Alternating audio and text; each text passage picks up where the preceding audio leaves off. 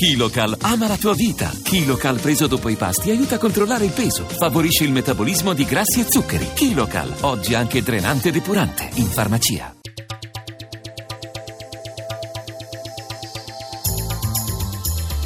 GR1 Economia. Buongiorno da Paola Bonanni. Tensioni politiche e il nuovo rialzo dei tassi da parte della Federal Reserve hanno messo in attesa i mercati azionari. La Fede deciderà questa sera se è pronta ad alzare i tassi di interesse di un quarto di punto portandoli allo 0,75-1%. La vera incognita sui mercati comunque è l'esito del voto in Olanda. Ma vediamo gli aggiornamenti in borsa. Linea Milano, Michela Coricelli. In questo clima di attesa le borse europee si muovono a due velocità positiva, quella di Amsterdam nel giorno delle elezioni più 0,30% anche Milano positiva più 0,41%, Londra più 0,19% e invece Francoforte e Parigi praticamente piatte, Parigi perde qualcosa di più, meno 0,07% dopo una chiusura debole, ricordiamo, di eh, Tokyo sulla scia di Wall Street. Per quanto riguarda oggi Piazza Affari il titolo migliori è Saipem che guadagna circa un punto e mezzo percentuale, invece molto pesante Salvatore Ferragamo che perde oltre 4%.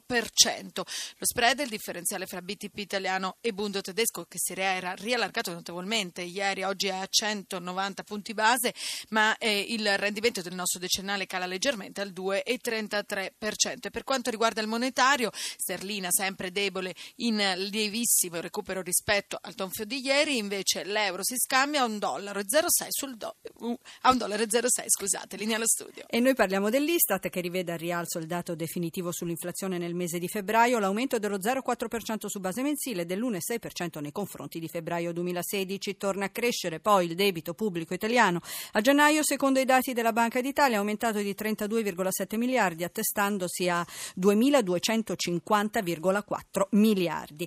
Segnali di ripresa nell'industria metalmeccanica italiana, ma restano lontani i livelli di produzione pre-crisi nel rapporto di Federmeccanica i dati degli ultimi otto anni. Amalia Carosi abbiamo più o meno lasciato un quarto, un terzo sul campo sia di imprese sia che di posti di lavoro che in generale di ricchezza prodotta, quindi utilizziamo spessissimo la parola scenario post-bellico, ebbene questa continua ad esserlo. Alberto Dal Pozzo, vicepresidente di Federmeccanica, riassume così quel che resta dopo anni di crisi, ma qualcosa sta cambiando. Nel suo rapporto l'associazione che riunisce le imprese metalmeccaniche italiane rileva che la produzione nel quarto trimestre 2016 ha segnato un timido progresso dello 0,3% rispetto ai tre mesi precedenti. Comparati al 2015, i volumi del comparto sono aumentati del 2,4% lo scorso anno, un trend positivo ma ancora lontano dai livelli di produzione pre-crisi, rispetto al quale la differenza è di un meno 26%, come ha sottolineato il direttore del centro studi di Federmeccanica Angelo Megaro. Abbiamo perso il 25% della capacità produttiva da sette anni a questa parte, il numero di persone che hanno perso il posto di lavoro, più di 200.000 3.000 lavoratori che oggi rispetto a quando è iniziata la crisi non hanno più un posto. In questo scenario noi dobbiamo impegnarci per avviare una vera e propria opera di ricostruzione.